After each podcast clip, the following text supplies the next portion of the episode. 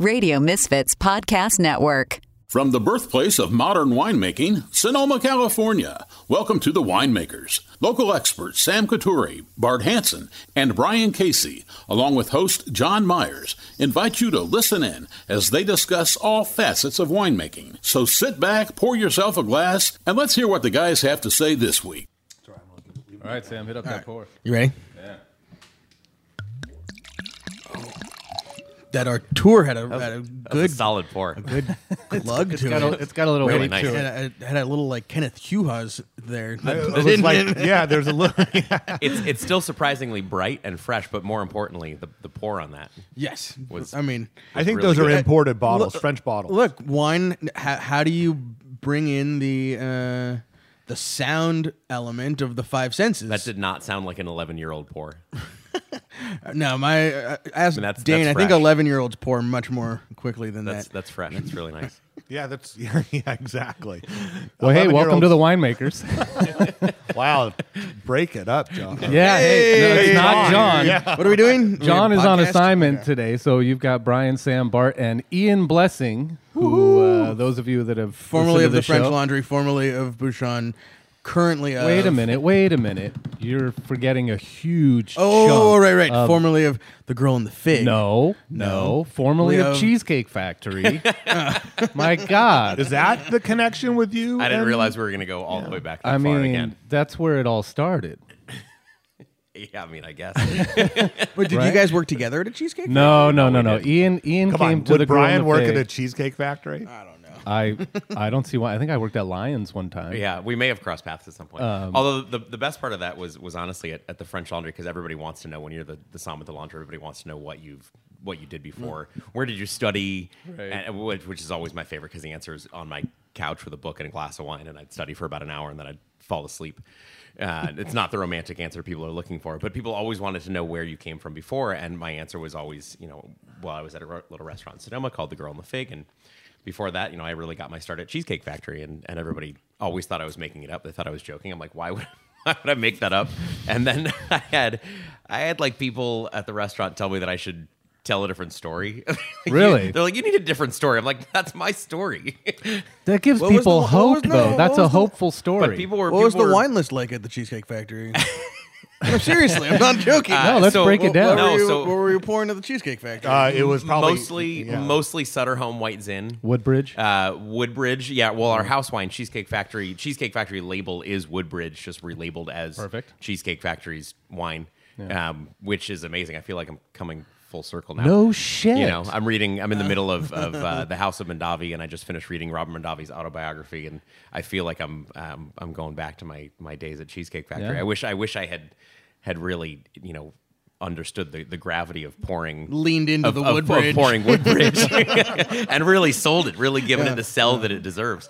Um, no, a lot of a lot of Mark West Pinot. Um, you know that was like that was like the that was you know not to That was the no- $7 Nothing pour. against Mark West, but yeah, that was like that was the really nice wine. That was the seven dollar pour.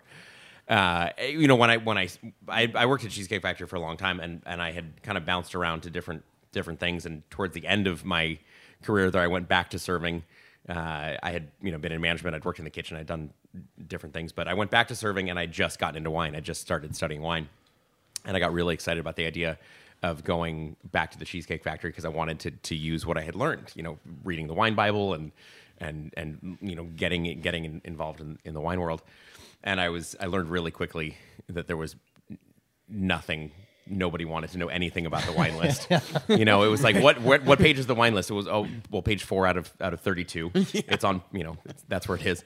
And zero questions. I was excited to use my wine key. I was excited to do to do wine service table side, and it was 9 times out of 10 it was screw cap Sutter Home White Zin.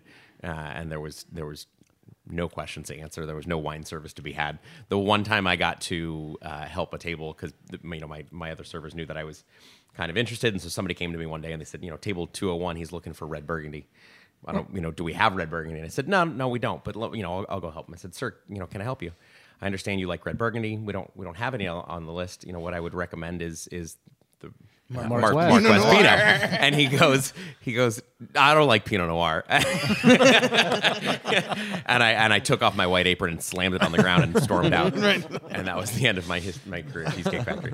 I think he was looking for Hearty Burgundy. He I, he was he was. I you know he was looking for Hearty Burgundy or Chablis or whatever, um, but I, it didn't I didn't last much longer after that. I actually ended up moving up to Sonoma and, and worked at the Girl in the Fig with with Brian Casey, and the rest is Ian was recruited. We had a we had a general manager named Jason Danowitz, so I guess Ian had worked with in the past and knew that he was a, a good server and good guy and was passionate about food and wine. So he, I think The he kind of asked him in to. the Cheesecake Factory. yeah. He was like, yeah, Best- he was best som at Cheesecake top Factory in sales Sherman for Oaks. Mark West.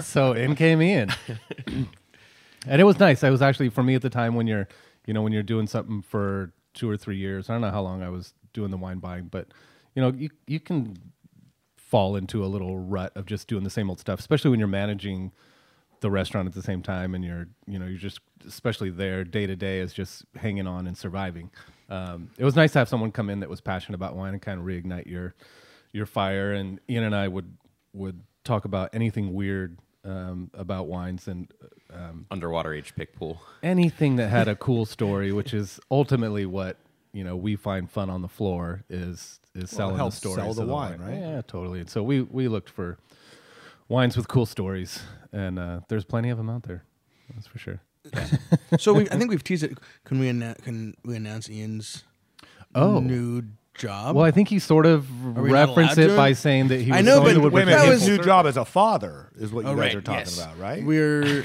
I mean, uh, soon to be we're on father. baby watch. We're on baby watch. He's brought Carly with him because it's like any minute, right?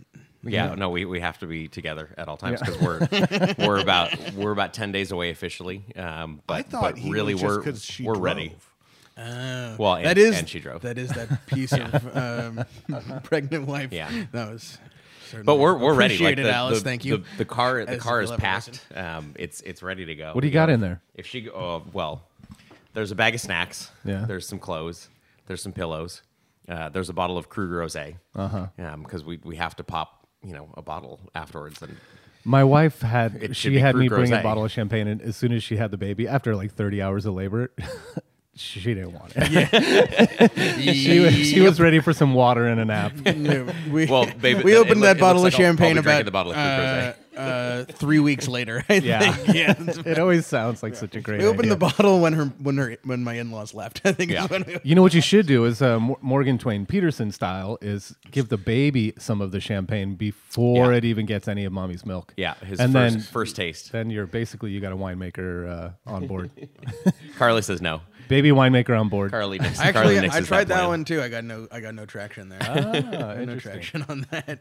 So Uh, so they- you'll once the bourbon for the teeth, the teething, then they'll change their mind. You see how well that works. I actually uh, invested in um, this brandy made by a winery in, in uh, actually we have uh, East Coast wine, a winery in Long Island. Uh, they make like an apple brandy from these heritage apple trees um, that is. Honestly, has like medicinal. Right. It's from a biodynamic farm, the Shinn, uh, the Shinn Estate, um, David Page, um, and uh, it cured Alice of a cough one time, and she's like, "Get more of this." And they just sold the property, and um, I bought a case. So it's, I, have, I have a case yeah. of it. I have a It's you know, shout out to I think they're up in Maine, living living the good life. They sold their restaurant in New York to buy the winery, sold the winery, and now they're living like off the grid in, in Maine. Yeah. good way to go. And medicinal brandy, right. ready, ready for teething. Teething. Yeah. A little for a little for Althea, a little for Alice, and a little more for Sam. Is that how that goes? oh, I just meant teething, not to give it to the child. Just for okay, just to yourself. like right deal. Okay, coping. yeah, I, I wouldn't recommend. What are you doing? I'm, I'm teething. That's what you're calling it now. All right, so Ian, what? You, so Ian, then Okay. you went to, you left the girl in the fig, you uh, went to French Laundry, then went to Bouchon, Yep. correct? Yeah. And, And then when you were in Bouchon, Sam and I both got our wines into Bouchon. Yes. Thank you very much Yeah, for that. wine winemakers. Do they need to the, follow up with the sixteen? The winemakers probably- podcast was probably was, should. was featured at, at Bouchon. Um, so yeah, so I, I was I was at the laundry and I was I was on the show a couple times when I was at the laundry, but I, I we realized today I haven't been back in in probably about a year um, since I was since I was back here. I haven't Uh, been back since everybody got too drunk at John's house in the overserved episode. yeah, I think that was maybe the last. I'm like, hmm.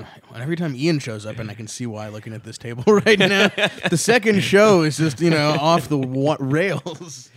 Uh, so so yeah, so I I, I went to Bouchon. Um, they they needed a, a head som, so I, I moved down the street. It was a, a quick, easy transition, um, and uh, and was amazing. You know, I, the, the French Laundry is fantastic, but the Bouchon gave me the opportunity to learn running a wine list and financials and, and numbers and list organization and maintenance and uh, that whole side of the business that I had never I had never really gotten a, a handle on distributors and relationships and all those things. It was incredible. It was it was it was you know one of the best six months of my professional life, I think. But you know it was it was a lot of work, uh, and with a, a baby on the way, ten days 10 from days. now, or, or or ideally sooner. Um, Carly's I, not uh, in. yes. um, you know, we we kind of realized that I needed a job that was was not 60 hours a week. You know, I was working 12, 14 hour days. Um, you know, partially by my own my own doing, but I, I can't really do anything, you know, half-assed. So I, I did it all the way, and it was a- probably a little too much. So Opus, so I so I started at Opus One about a week and a half ago. There we Um, go. I should uh, burying the lead There we go. Yeah. Um, Winemakers podcast. uh, so I started at Opus uh, a couple weeks ago as the new hospitality manager. So running uh, the guest relations department um, with our, our vice president Christopher Barefoot, um, basically overseeing tours, tasting, um, you know, trade visits, all those kind of things. We are building a brand new uh, tasting room um, that's pretty pretty phenomenal and unlike anything that we've ever done before. It's nothing that that exists in any form uh, at Opus One.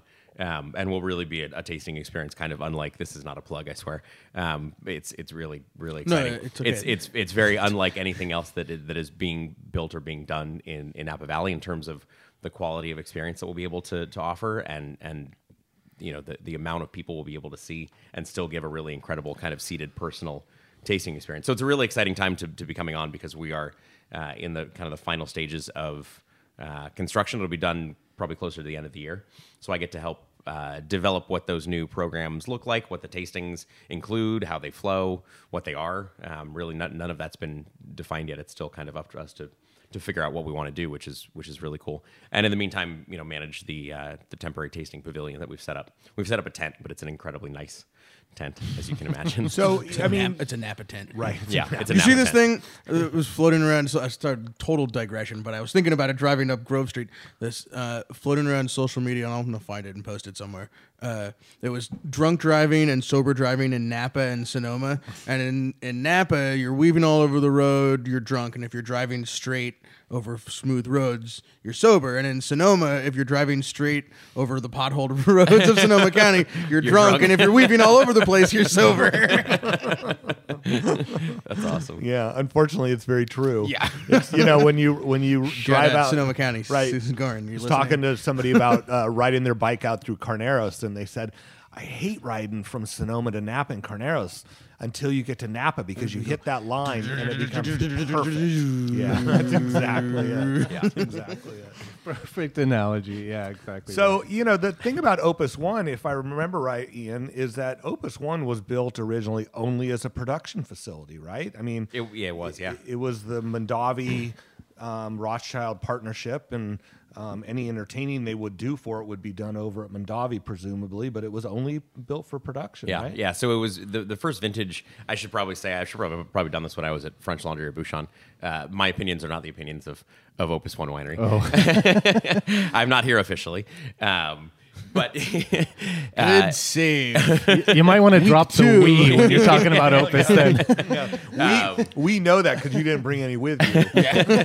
it was uh, so Opus was you know it was the first vintage was was 1979. Um, seriously, Yeah, of so, Opus. Uh-huh. So Robert Mondavi met Baron Philippe de Rothschild in 1970, and the two men decided that they wanted to do something together. They, it took them a, a few years to figure out exactly what, but eventually they decided they wanted to to open uh, a winery in Napa Valley that, that focused on one wine a year. Uh, much in, in the, the Bordeaux model, and it would be co-owned 50-50 by the two of them, by the Mondavi family and by the Rothschild family. And so the first vintage was 79. Um, we actually released 79 and 80 together at the same time. So we kind of released two two initial vintages, but 79 was the first first harvest. And uh, yeah, it was made at Robert Mondavi for uh, for quite a while. Actually, we didn't build the winery until '91, and in '91 it was just functioning as as a winery. Right. Uh, we we never intended on on hosting guests originally. Um, we didn't intend on having as many employees as we have today. So, you know, this is as, as far as I know the the first you know major big construction kind of to, to the winery since we've since we've been there. Um, so a lot of it is, is offices. We need more office space. We had people working kind of in, in offsite areas, um, but w- it's it's now it's very comfortable for all of us. Um, and we were doing tastings out of uh, the Baroness's bedroom. So you know, Philippe de Rothschild, his daughter, uh, Philippine. This was it was kind of her her quarters. Uh, is is where we we do our our tastings now, or where we've done them out of uh, un, until now. So it, it was never. It was never built to host guests in the way that Wow. a lot of Napa Valley wineries are, are built with, you know, kind of tourism in, in mind. That Robert Mondavi was built with tourism in mind. Robert Mondavi was really built to to host people, but Opus One that was never the intention. But for a production facility, it sure yeah, is just, aesthetically Oh, just, absolutely. pleasing. production I mean, facility is kind of like it is A little bit selling the short. well, and it was one of the first to really be that way. You know, I mean, there. I mean, the certain- barrels. Just Yeah. looking at the barrels when you're in there, and the, I mean, that that that was a huge impact on, you know, uh, the Napa Valley wine scene when they built that and opened it, um, without a doubt. The barrel room, the, barrel room, the tank, tank room. the tank room. I know the tank. The- I mean, anybody who's worked in a winery and then you walk into the tank room at Opus One, and you know you have the top floor where every barrel, every tank, there's a hatch on the that you can go you can go into, and you just move the the optical sorter and the crusher to stemmer along to the above the tank that you're fermenting into. The even the like spiraling. Um, the spiraling rack to send FYBs back outside. It's just like every little piece of it is like designed for optimal production. I mean, it was one of the most amazing wine like winery tours. The the bottling line was going, the whole thing, and then tasting in the lab with with Michael Silacci, the winemaker. That was that's a top that's a top 10 like winery experience for me as far as you know and that was you know a few years ago tasting the the cultured yeasts. So they do cultured indigenous yeast from the from the vineyard. They did a study of all these different blocks and what the the main you know predominant yeasts were and how those those fermentations went. And then they w- found the one they liked the best and um And, and they that- cultured that, it. and they cultured it. That you know it's it's everything you'd want if you built a winery Mike, But- Mike, Michael is really, really into yeasts. He'll, he can talk Yeah. to you about yeasts forever. He, he Michael's a, a really interesting guy and a really talented winemaker. It's, it's that was that was an amazing tasting. But but only two wines. There's no plans to So like, two two wines and, do and, and Napa really Valley no no rosé never of Grenache? Ab- absolutely not. Come on, man! it's the hottest new segment. uh, I do want to talk about your rosé of Grenache in a second, um, but no, no, no. I mean, it was Yeah, it- only. It's just it's the two wines, and and really, yeah. I mean, it, it's a super impressive building, but that was the intention was was to be, you know, to, to to be a landmark, to really stand out, even even before we hosted guests there. The idea kind of behind Opus One and, and, and Robert Mondavi's vision when when he got started, you know, in the in the mid '60s was really to fuse European tradition and and California innovation um, and and California sunshine. You know, we we have this climate here that we can make good great wine every year. It's we are incredibly lucky. And when you take European ideas, when you take French ideas and, and ideas that have been refined over thousands of years and apply them to California sun and innovation and technology, you end up with, with mm, where Magic you end up with where we're at today, which is a pretty cool place to be. And so Opus One was was always kind of the, the I think the culmination of that idea. And so when you look at that building, you know, it is half futuristic, half, you know, pantheon. You know, it, Right. it looks it's it looks like a you know it's, it's the Colosseum. It's like this incredibly traditional looking building when you look at one piece of it, and then when you look at the entire thing, it's a it's a spaceship. yeah, exactly. so it, it's it's it's a really it's a really interesting building, and it kind of like sits on the horizon line like Mm-hmm. a spaceship as you drive through Right. the Oakville. You know, Right. kind of like what is that? and, and over with the low vines gives it it plays with your mind a little bit because Yeah. the vines are so low and you know it changes the perspective a little bit so but no no no Oakville Grenache rosé. yeah Yes. Uh, this- I bet you we could find a spot in To Kalon to plant a little garage. right. Your your dad has a little pull in Oakville. Five man. or six acres. You know. well, you know, they let they let him hang out in the hills of Oakville and the hills, you know, Right. Mayacamas, the Mount Veeder, up above Calistoga. They don't let He's Phil get down on the valley, the valley floor is- Yeah. is off limits for Phil. Stay, stay above 500 Yeah, feet you of have to elevation. like cut the ponytail, hang out, and, you know, Rutherford. So, Sam, um, what can you fill us in? Have you been out in the vineyard much? Can you fill us in a little bit? I've, I've been out in the vineyard a little bit. It's um, I rode my bike by Rossi yesterday. It looks spectacular out there. Yeah, everything you know. It's it's um, most of the cover crop has been mowed and and starting to incorporate it. Um, you know, the vines are starting to catch up a little bit. Everything was you know kind of came out of the gate so slow and so late, um, but you know we're in this sort of perfect spring conditions. It's a knock on wood kind of moment.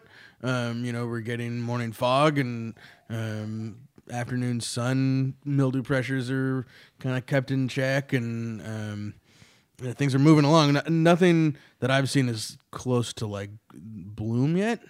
Um, but I imagine you're probably getting close out in some of the some of the warmer spots and Carneros things. You know. Yeah, I saw something on um, Instagram. I think it was over Somebody in, posted- over in Lodi. Oh yeah, the load. Uh, um, oh, that's right. Oh, Jeff Pergolos. I wonder if he listens Yeah. to the podcast. I think he does. The the Zinyard on Yeah. on Instagram. Yeah. he's got cherries blossoming and maybe some Zinfandel and getting, rose. getting close. Yeah, Wow, getting close.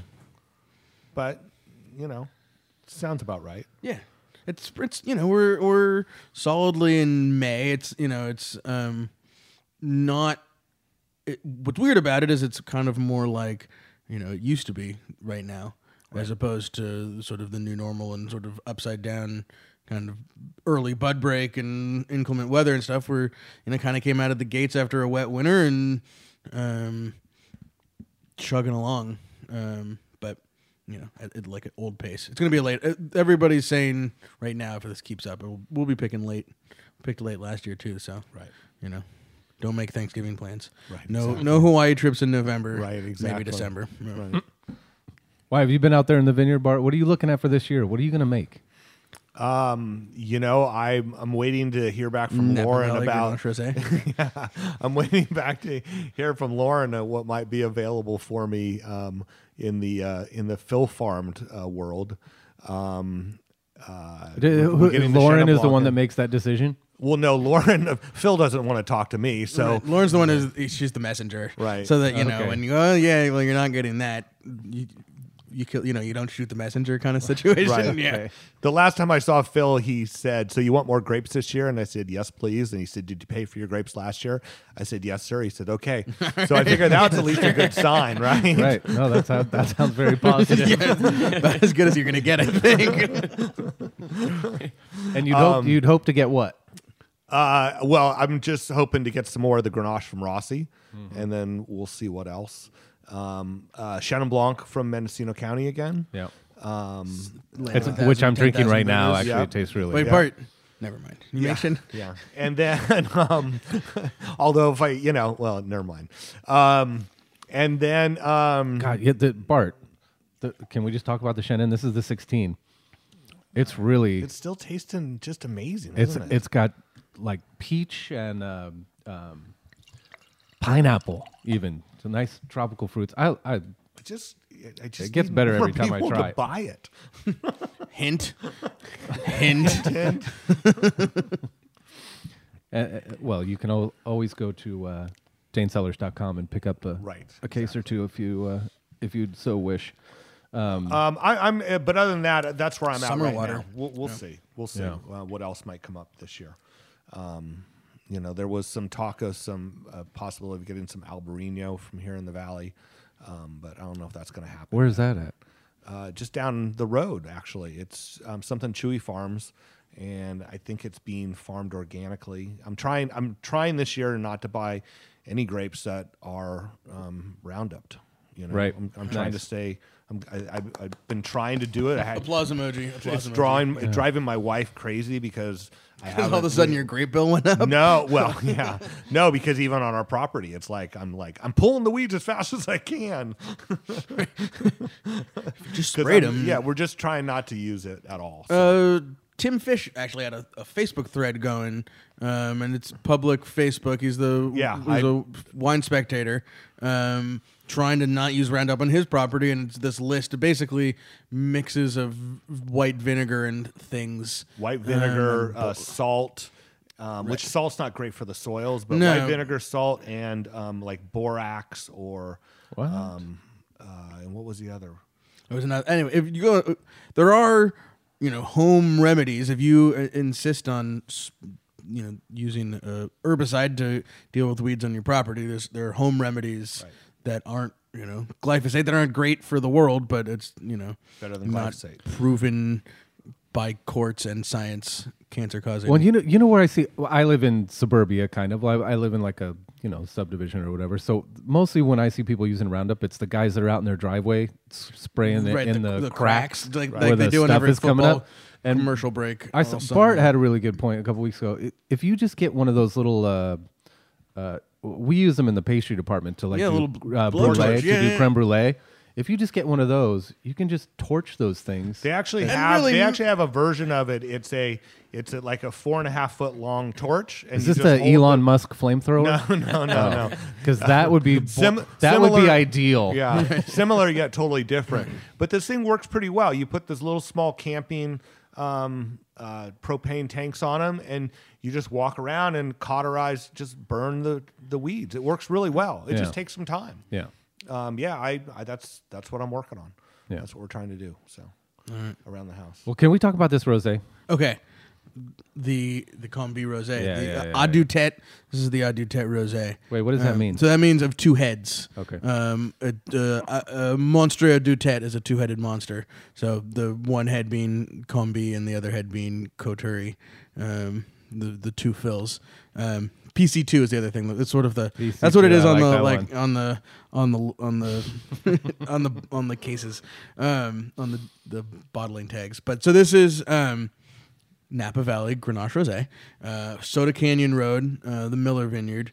Um, and this was a vineyard that was grown with the express purpose of being rosé. Um, was in the middle of the Atlas fire, um, suffered damage, was pruned in a way to kind of like optimize potential growth, um, which meant it had more places to grow fruit than you would normally in a you know Phil Coturri head trained vineyard. Right. Um, so carried way more fruit. We, you know, two acres. We got almost ten tons of of Grenache. Turned made it all into rosé. Um, so that's where the kosher rosé comes from. The sixteen six hundred rosé for this year, and this Combi rosé. So the kosher rosé and the sixteen six hundred are direct press, whole cluster, barrel aged.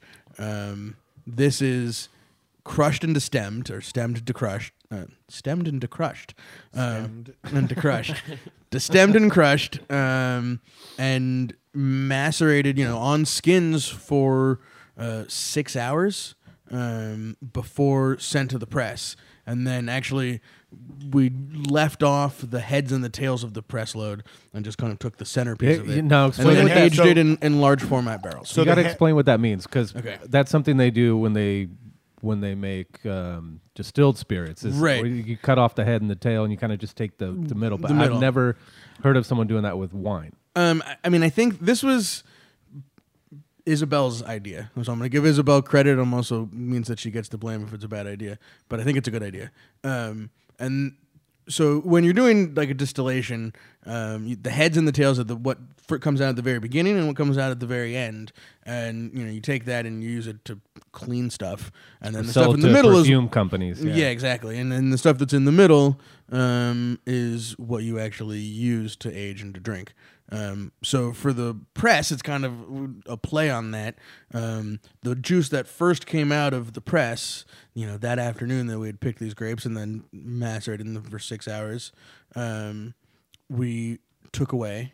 And then the juice that came out at the very end, we took away. Um, so the the stuff that the stuff in the beginning that that came off is technically it's gonna the it's gonna the, be the lightest and have the least amount of character, right? Because it's not Right. been you know it's just free, fro- flows off the s- uh, grape skins all by itself. Right. And the stuff at the end, of course, is going to be the most phenolic and whatnot. And have the most tannin. Right. right. So Right. did those pieces go? Did you work those into the? They went back into the 16600. Right. Yeah. So it wasn't that it was wasted. It wasn't wasted. Um, it was but it just, just- about right. capturing This- this as uh, sort of this example of. You know, I mean, that's- when you put this this protocol and make rosé. You know, this is. Uh, I, when I posted a picture of um, the samples Isabel took of all the different like at different hour marks of the maceration, and I, you know, my comment was uh, on Instagram, making rosé the most complicated way you possibly could. I mean, it is definitely taking the rosé concept, um, which you know this crazy hot sector of the wine business still, which and most of it is is leftover wine. It's in sort of finessed into being you know something fresh and you know crisp, not a ton of flavor, not a ton of color. Drink it all summer long, um, and nothing nothing wrong with that. But it's like it's it's you know it's cheap. It's what it is. This is made you know with as much intent as uh, age-worthy white wine. Um, that's kind of the way that we're looking at it. Um, you know, we're going to start selling it this summer, but it's something that I think um, will develop and get more interesting in the next few years. I, I think it's I think it's really interesting. The first time you poured it for me, I, I would have never in a million years picked it out for a you know for a North Coast rosé, Right. For that matter, a California rosé. I mean, it is truly to me uh, stylistically different Right. in a, in a very positive way. Yeah. but it's not necessarily the patio pounder. No. Um, it's but it but that's with intention, which is what's so cool about It's it. It's got length to It's it. It's got length to it. Yeah. It's got it's got character. It's really good. It's got a soul, man. it's Got a soul, man. I, I, you know, um, I'm excited. We What are you going to retail it for? It'll be about fifty bucks a bottle. Yeah. No. Okay. So yeah, it's um, definitely uh, And it's going to have a 16600 label or it's gonna no, it'll special have a, it'll have its own label. So it's, it'll be another Stanley Mouse painting.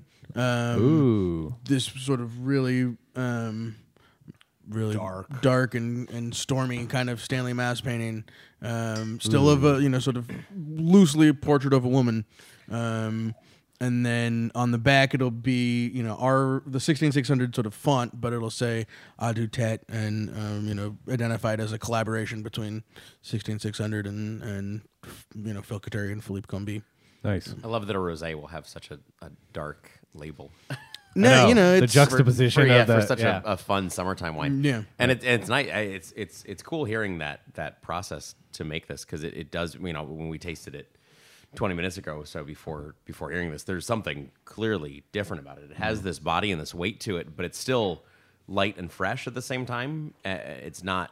You can have a lot of those those rosés that do try for more body, but then they end up being overbearing. Right. A lot of like, and this is a poor example because this isn't Cabernet, obviously, but when you do get those rosés that have a little more weight to it and they're a little darker, like Cabernet Sauvignon rosés and, and some Cabernet Franc rosés and or any Bordeaux varietal, really Malbec Merlot rosés can be. They feel like they have, you know, they, they have weight to it, but it's too, it's too much. It's like that's not what I want in rosé. Whereas this does have, this has body. This has a little character to it. This has a little more going on, but it's still bright and fresh and mm-hmm. fruity and fun, and, and, and really it captures, I think, you know, the, the essence of, of what we want from rosé. But it's it's just it's more concentrated. Yeah, I, I'm I'm excited to you know like I said I'm excited to see you know it's fun and you know and purely like the most insane thing you could ever do 16600 style. I could, you could do a tasting now of three rosés made from the same vineyard under slightly different processes and really like That's nerd really out on rosé if you want but um but I'm excited to see is sort of how uh, especially this one but the three of them develop over the next you know six months year um, which isn't something that you know when you make rosé from saignée juice and have something fun to release in the springtime uh, it's not something you normally say and, and again not to disparage any of those rosés because you know we've, we've made them we, we, we drink them we love them um, but this is you know a, a higher concept We should do a rosé show at the beginning of summer and, and bring all. Three Well, uh, you know, it's a perfect trans- transition because our buddy Todd Jolly is doing a rose party uh, in June that he told us we'd. He'd let us in for free. Not that I was going to pay anyway, Todd, but um, he'd, he'll let us in for free if we plug his rose party June 6th. Um, so there it is. Did we there just do that? June- I think we June- just did June it. 6th. June 6th, Done. Todd Jolly's rose party.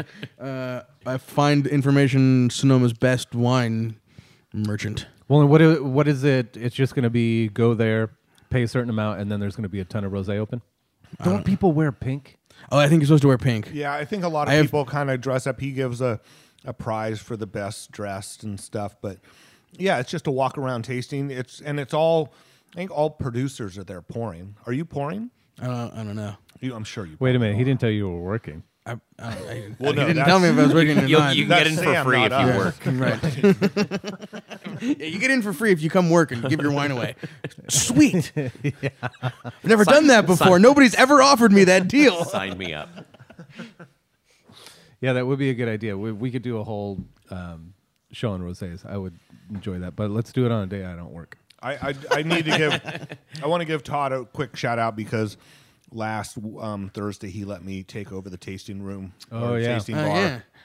and the it was packed the whole time. It was packed. Um, so um, he turned over all the tasting fees to my um, my chef cycle ride, um, over five hundred dollars. Um, so it was very cool. Um, I think he sold uh, quite a bit of wine too, so that was also good. So Todd, thank you very much, and uh, we'll There's, see st- you on Rose Day. there's still time to donate. There's still time to donate. There's still time to donate, even if you- thank you again very You're- much. you're welcome. Um, uh, yeah, no, I'm I'm doing well. I've I've well surpassed my uh, my minimum, and um, it's it's been great. And like I said before, the podcasters have been the ones that have really stepped up. So, And that's coming up this weekend. uh, it's a uh, today's Wednesday. I will be on day two. Yeah, it's next week. So It's right now, Tuesday, Wednesday, as we Thursday. speak, 'Cause next this show week, is you'll coming be out on- 150. You'll be halfway into it. Yeah, I'll be halfway into it. Yeah, yeah. So. There's no turning back once you're there. No, uh, you know, I did last weekend. I did hundred, and the next day I went out and did twenty five, and then the next day I went out and did twenty nine. Um, so I'm feeling pretty confident. Okay. I really am.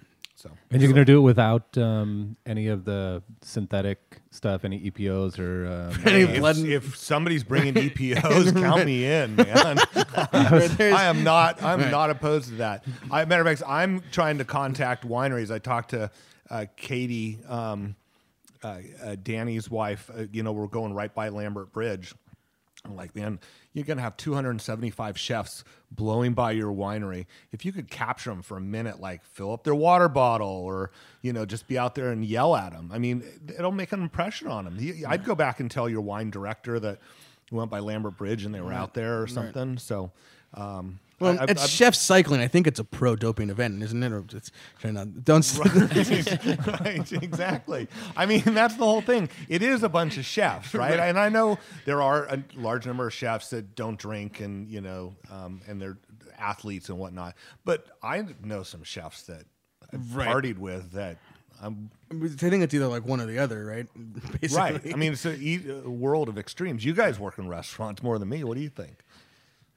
Wait, he doesn't work in restaurants anymore. I mean, the chefs, silence. the chefs that you worked with, can you see them riding 300 miles in three days? uh, my current chef, I can't see him riding the bike. I can see him partying It, For it- three uh, days for straight. three days. straight. It is. It is. ki- It I did kinda one 300 miles other. of partying this weekend. It is kind of one or the other. I mean, it, it's it's it's a the restaurant world, especially kitchens, is a world of extremes. So you do either have, you know, those those people that are just extreme partiers up until you know uh, all hours, and then wake up early and somehow manage to function and, and get there. And then you have the other guys that are like, you know, they just crush the gym four hours a day after absolutely, after yeah. working twelve hours in the kitchen. Yeah. And it's it's kind of everybody everybody at least in my experience in, in restaurants, whether it's front or or back of house, um, sorry, dining room and, and kitchen, um, we don't use front and back of house anymore.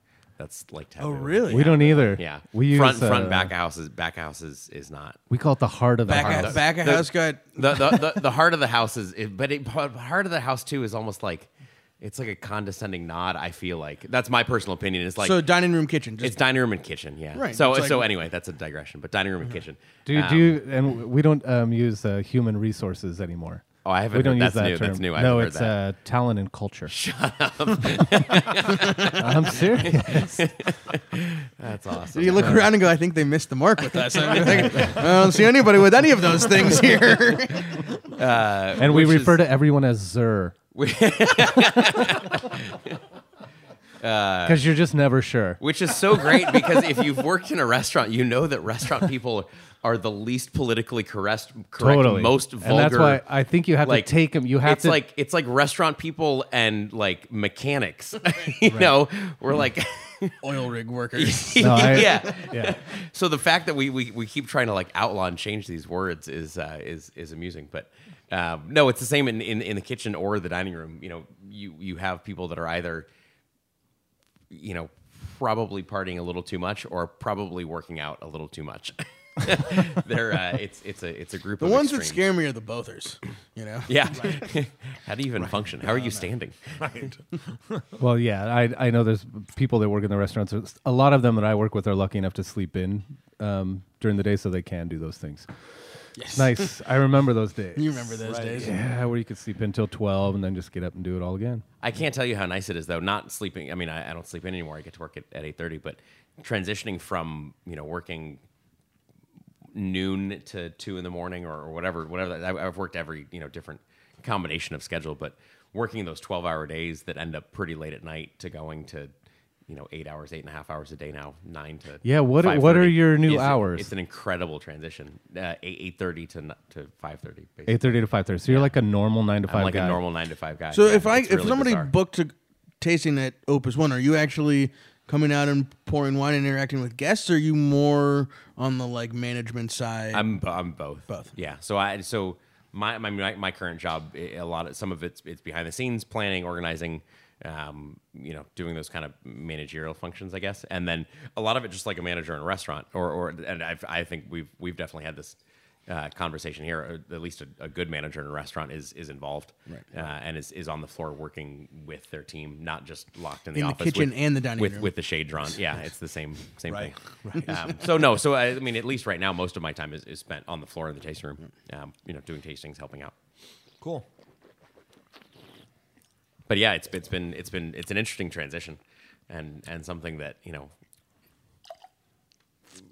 Working in restaurants for so long, you kind of think there's nothing else out there. You think this is Yeah. this is it. This is what I'm going to be doing forever. You know, I'm not really. You know, you, you think of yourself as not qualified to do anything else other than work in a restaurant, and then we we, we kind of forget that we're in. At least here, we're we're very fortunate that we're in in wine country, and you, you, it's like oh, there's literally hundreds and hundreds of, of wineries, and my experience directly translates to that. I think a lot of us in restaurants forget that. Well, I think also what's important to that is that let's face it, the tasting room experience has changed more towards hospitality. Yeah, you yeah. know, you're uh, we say it all the time. You're not standing at a bar three deep, waiting, you know, clanking your glass, you know, try to get the person's attention. yeah. yeah. You know, now it is hospitality driven, and who knows that better than I mean, look at look at Promontory's tasting. Promontory just opened. You know, this is the first Harlan, you know, family winery to offer an actual tasting. Right. You know, out of four four or five brands, um, Promontory is the first to actually uh, invite guests to the winery, and it's two hundred dollars a visit. It's- The tasting is, is two hundred dollars, and it's an incredible experience. It's worth every bit of that. Um, but it's certainly a different. Oh yeah, I'd like some of that. But what is the motive? Because uh, as you were saying, Opus wasn't really designed as a place for people to come visit and taste wine. It was mainly, and was a part of that attitude that you know what the wine's going to sell anyway. So what is the real motivation for us to to open up a tasting room and pay people and pay health insurance and all that stuff to sell wine that we're going to sell anyway? Honest, I mean, on, on that's that's way way before before my time. Honestly, I don't I don't know what the original right. motivation was, but um, wholesale. yeah, I mean, to it- consumer. I mean, it's the same. If you, But it's the same with Harlan, how you were saying you- with Promontory. you is look that at- that look at- wine is going to sell? Look at Harlan, right? Screaming Eagle, all these places. They they do not do tastings. Dominus Yeah. does not do tastings. Yeah. Um, you know, it's it's not it's not even an option. But I think Um, for- I, I think it, it- for for Opus, you know, at least in, in what I'm guessing is it started the same way. It was you know we don't we don't need to do tastings necessarily. This is a luxury brand. We have a limited amount of wine. People are going to buy it. We don't really necessarily need to, you know, market ourselves in in that way on on Highway 29. Um, I don't know why we started doing taste. I'm not, I, I don't know that part of the story yet. There's a lot that I that I still have to learn. But at some point, obviously, we said, yeah, let's let's let's bring people in. And I, you know, I don't think it's. It was probably a. Uh, it was probably smart. Opus One at this point is you know the most internationally recognized wine label, at least in California, um, and and probably one of the most internationally recognized wines in the world. We, I mean, we it, we just finished Golden Week, which is Whether you love it or hate it. yeah, um, you know, we, we we see so many guests from from around the world, from Japan, from from China, from from everywhere, Yeah. um, that come and, and they just you know they just want to get their their picture taken you know, with a bottle of Opus wine in front of the winery, and and we wouldn't have had that before. That that didn't Yeah. exist. So that just that word of mouth. That's what I think is cool because he, I mean, uh, I think it makes um, smart business when you're there's people that want to come and just. A lot of times it's a um, what do they call those? A lot of car commercials. They say they're not actually selling the car. What they're doing is reinforcing your purchase. So you've already Yeah, bought the car, yeah. but then when you see the commercial, you're like, "Oh yeah, I made a good decision." Right. I think a lot of people are opus drinkers and want to. It's like coming to the the mecca. Yeah. You want to come and see where it where it happened. That's like what Somms do. That's half of that's half of our our job on the floor is to reinforce the choice you made. Right. Right. Right. Say how, how, how, how is this wine? Uh, it's it's great, you know. And of course, you, you would hope that everyone on your list is great, so you don't have to actually lie about that. But Right. half of half of that idea is just enforcing. Wine is so good is subjective. that Wine is so right, subjective and so personal that half of what any of us in in this business are doing is is reinforcing your decision. Yeah, can I tell you? Last night I had this lady that was um, she wa- she wants a glass of sparkling wine. So first she tries the Schramsberg rosé. She says it's too sweet. I said okay, so I have some Delamotte. I said look, I said maybe it's the color because it's a fucking brut. It's it's not too sweet. it's I'm thinking it's the color. It's pink, so she's thinking it's sweet. So then so then I bring the Delamotte and I pour that, and she's like, mm, no, I don't really like that. Fuck, because I had to open a bottle. It's all by the glass. I had to open a bottle just for her. So then she's like, "What about this other rosé? It's the Ruinart." So I say, "You know what? Okay, fuck it. I'm going in this time. I'm going in hard." So I go and I say, "This is one of my favorite champagnes. This is one of the oldest champagne houses in the world. Most people can't get it here in the United States. People in France drink this all the time." I'm like everything I can throw at Throw her because I don't want to open up another bottle. Yeah, and she's it. like, "Oh, this is what I was talking about. This is what I was looking for." Thank fucking god. If I would have done that with the first two, if you do a rosé show, that should be a topic: is color color preference of of rosé. People's judgment on on So- what so lighter sweet- and darker? sweetness oh, level color, sweetness. yeah. yeah, yeah, yeah. Yeah. Yeah. Well, it's- Darker the color, the Yeah. sweeter it appears. I think I think it's fascinating. Yeah. Bring rosé to the table, and if it's the wrong color, and and I'll, I'll bring rosé to the table, and people go, "Ah, thank God it's the right color." I'm like, that's so racist. you can't say that. It's 2019. inclusive of all Yeah. rosés. They literally in go this restaurant. Oh yeah, it's the right color. You don't even have to tell that there's no there's no story involved in rosé. There's nothing about what the grape is. It's what color is it? It's light pink. Yeah. it's it's, it's light salmon. Great. That, oh, that's uh, that's the one I like. ballet slipper. I want to make I want to make a, a light pink. I want to make a, a, a rosé that looks Provençal but is like fucking super sweet. right? Just like just to fuck with people. oh yeah, that's gonna be perfect. And then they try it and they go, "This is great. I love this. This, great. is amazing. so fresh. like, it's twenty percent residual sugar." Be careful, the diabetes is coming on. Sam, I didn't ask about the rosé. What are you doing as far as um, is it all stainless steel or are you putting something no, it neutral? was it was in um, some stainless, like just uh, the topper. Um, it was in barrel, and most of it actually was in two neutral large format barrels. Nice. Are, the- did you purchase those? Um, yeah, Wow. we get to use them more. They than were once, used though. ones, though. They were used, yeah. Yeah. Okay. Yeah. So they weren't. It wasn't like the the new large formats that um, the Oakville Grenache 2018 and the Rossi Grenache 2018 that we did with Cambie um, were a lot more expensive. Yeah. But you're not going to charge any more. No, it's gonna. I'm just actually gonna give it all away. Yeah, totally free wine. Okay, perfect. Just the hell of it. No, it, it'll be expensive. and well worth every time. Yeah. we'll be drinking. Uh, yeah, we won't be drinking much of it on the podcast. we'll have one on the podcast. Right. We'll Ian, how many it- how many bottles of wine you got at home? Uh, I actually just kind of reorganized my my wine yesterday. Uh, probably three hundred bottles, three fifty, Ooh. something like that. Too many, far Okay. too many. And are they properly stored? Yeah, well, half of them are Okay. because I only have room for half in my wine fridge. Right. The other half are in cardboard boxes next to my wine fridge. Okay. Uh, but I'm I'm try, I'm working on I'm trying to figure out if, see if I can insulate my garage somehow because I'd like to actually make wine this year in my garage. So I'm trying. So I, I if- Wow. every- take two. every huh? some. so Are if you- I can just yeah, and Are you every- bringing Every are you bringing a song. bathtub in? yeah, yeah, into- into yeah, yeah. No. I'm gonna try it again. So Casey knows the story. I I'm- saw- I saw I'm- an old bathtub I may out on the did- road. Did I tell you guys the Yeah, story? you- the first wine that I made, yeah. in the in the bathroom next to the cat litter box. Was so kinda pissy? Yeah, so we we had cat litter Top boxes. seller at uh, Cheesecake yeah. Factory in Thousand Oaks. we, we had we had kitty litter boxes in our in our garage currently, but we actually got rid of them. And and partially why I wanted to get rid of them was I figured if I got rid of them now, the contam it would be, it would decontaminate by the time we go to make the You wine. need to- and I, it to blow and I, and I, off. and I won't Yeah. have the same issues. Yeah, we need to like like sanitize it for sure. Um, but it's uh, you know eh, we're having a baby this year, so I want to make some. I want to make something from 2019, and I've been wanting to make a wine for a long time, but I've always you know kind of I've, I've been too lazy to actually do it. And I figure, what are the chances of me really, you know, Screwing especially with, up? well, yeah, hi. Um, but especially with with a new baby of actually driving to you know a custom crush somewhere to to, to check it and to do punch downs, probably slim to none, and I would just ruin my wine again. So I there, I had a, a coworker at um, Bouchon who was making wine in his garage, and he you know actually has some.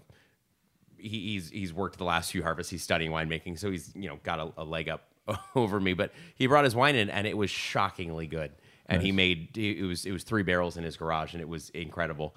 Um, Petaluma Gap Cabernet, actually, and Wow. it was uh, it was it was really really good, and a Viognier and a, and a Sauv Blanc all in his garage. He was making some sparkling Merlot. He was he was, he was re-fermenting in, bo- in his garage, and the, and the wines were were in, insanely good. And it, you know, I'm wondering if the sparkling Merlot was supposed to be, or if It- he yeah. bottled it too early and it started to ferment. No, it making was- sparkling rosé. It was, it was done on purpose. But I, I thought, you know, this is the year I really, I really actually wanted to, to do it and take take that that leap and, and finally make something. Um, and I don't want to make much. I want to make 25. You know, I want to do half a ton, 25 Yeah. cases, one Yeah, yeah. one barrel. It just And has so- to last 21 years. That's it. No, it's just I know it's that's not too long. Too long to. That's not too much to ask. Um, so I think what, what I'm, I'm looking at finding some some. I have a lead on some uh, Sonoma Valley, uh, Bennett Valley ish Syrah. Uh, I just need to f- steal some Viognier. I don't need much. I need like three clusters. You know, because I'm making like one T bin to to co-ferment with. But the idea I want to. I get some skins for you. Yeah, perfect. Yeah. that's great. Um, but I so I so I think I'm gonna I'm gonna try and make some some wine. Make, just make one barrel in my garage, and uh, and have Baby Jack um, foot tread it. We can we'll just just, just for the photo op. We'll, we'll- just for the photo op, we'll take them and we'll we'll, we'll dunk them into the grapes. And we- Yeah, we can- Child Protective and- Services. Yeah, Yeah, and we gonna can- say, don't tell perfect. CPS. Don't post that them. one on Make, Instagram. yeah, make sure the fermentation's really going. That CO2 right about here. Yeah, that's good. Perfect for uh, brain development. I mean, look what it did for me. He's gonna get super high. It's gonna be great. Oh, look, they're first time parents. How cute. They're killing their kid. You know, I, I do have that story of when I was at Lassiter uh, that first harvest, and I'd go into the tank room or the bin room where we had all the fermentations going, and I'd put uh, Dane in his car seat, just put him on the ground while I do the fermentations, and I'd notice all the CO two like billowing out of these bins, and I went. Holy shit! I can't leave him down there. I got to put him up on top of something. So he's on top of the CO2 is tank. Yeah, heavier yeah. than. He's on top of the tank, but CO2 drops, so it's okay. He had a harness on. It was OSHA approved. All right. Now he's become a mountain climber. All right, guys. We is uh, Any shout? Any other shout outs? okay. Uh, well, as always, you, you know, to to Todd, let's uh, let's get hyped up for the rose party because that'll be fun. Yep. And uh, Vinyl Sunday. Final Sunday, uh, May 19th, we got Tanner Wally, uh, local cat, playing music, and uh, Mike the Baker back slinging flatbreads. Maybe a special secret well, Sonoma celebrity guest culinary appearance. Uh, Hyped. Hyped. Hyped. Yeah. I'm gonna leave it there, uh, and then I got a couple uh, customer customers coming in through that uh, were podcast listeners. So shout outs to Jan Brown who came through uh, to celebrate her guide dog's birthday. That was a really fun tasting. Nice. That's and cool. uh, some folks from Canada who make uh, wine from home wine from San Giacomo uh, Pinot Noir. Didn't bring me a bottle though, unfortunately. Brought me a bottle of uh, Canadian Grenache. So we'll bring that to an episode and open it up. So they Grown- the San Giacomo's shipped them grapes. Yeah, some like you know one of those like home winemaking Right. club kind of deals. Yeah. Grown in Uh, Sonoma, grown- bottled in Canada. Bottled in in I think they're in uh, somewhere in Vancouver. They should have made. They should have frozen it and made ice wine. Yeah. Right. I feel like they missed an opportunity to make some. yeah, some. the some San Ca- Giacomos were like, some no. Canadian, some Canadian Sonoman Pinot ice wine. Yeah. All right, well, Try that um, in your bathtub. uh, Bart. We can find you at uh, uh, danecellars.com. Yep. And good At luck Dane on the Cellars. ride. Thank you very much. Um, good luck. Still with time to those- donate. Yep. Still time to donate some money for the uh, for the kids, so they're Feed not some going hungry. kids. Feed some kids. Always a good idea. Ian, you hanging out for the next show? Uh, possibly. Okay. Depends on if the- Jack decides to show up or not. Right. Yeah. Depends on if Carly goes into labor or not. We'll find out. Okay. Well, Ian, we'll look forward to coming and seeing you at um, Opus. Can people request you if they want to come do a tour? yeah, that'd be great. Uh, yeah, No, I'm re- serious. I mean, yeah, we- yeah, we've done that. Yeah, request me. Um, they're going to be like, "Who are you? How do you already have requests for tours? Right. Nobody even knows you work here." Been here for Um, six days. uh, yeah, um, opus1winery.com. Uh, if you if you want to book a tour, we are uh, currently in a temporary. We're calling it a tasting pavilion. Um, because that sounds nice. Uh, it is really nice. It is. It's. a, how it's you a, say tent It's a Napa. tent. It's. It's how it's. Does it smell like is- a tent, though? Does it have is- that- is- that- that- that, like, no, you know what? It's smell to it's, it? It's it's really really nice. Okay. Um, you know, w- Brian, it's obviously, Napa Valley. If if we were going to transition out of a tasting room into a temporary facility and it had to be a tent, we were going to get the nicest tent we could find. um, so we are in a temporary facility, uh, but we're still doing tasting. So you know, if, if you want to come by, you're welcome to. But the uh, the proper tasting room will be uh, finished ideally by the end of the year and, and should be a really incredible experience. And if you uh, can, you just like can you go on Opus website and buy wine? Yes, yeah. Opus One Winery. Uh, you can buy up to six bottles of the current vintage. Okay. Uh, so 2015, you can buy six bottles. Uh, might I recommend the 2010? Is there any of that available? Ooh, we tasted that this morning. So we had a. Uh, sorry, So we, we, fucking we, good. We, we got to wrap this up, but yeah, we, we did. We just we retasted the 2010 this morning because the 2010 is actually available for sale right now. Um, I don't know how much is I don't know how much is Oh, left, but if you actually go to the, the website right now, uh, we are selling the six and the 10. Um, and and the ten uh, is is spectacular. It Uh-huh. is one of the greatest wines I've tasted in uh, in a long time. Yeah, yeah, it's really good. Um, and if you want to do some tours in Napa or Sonoma, you can go to winezulu, Z O O L L O dot com, and um, go on a Somm guided wine tour. Well, you guys, All right.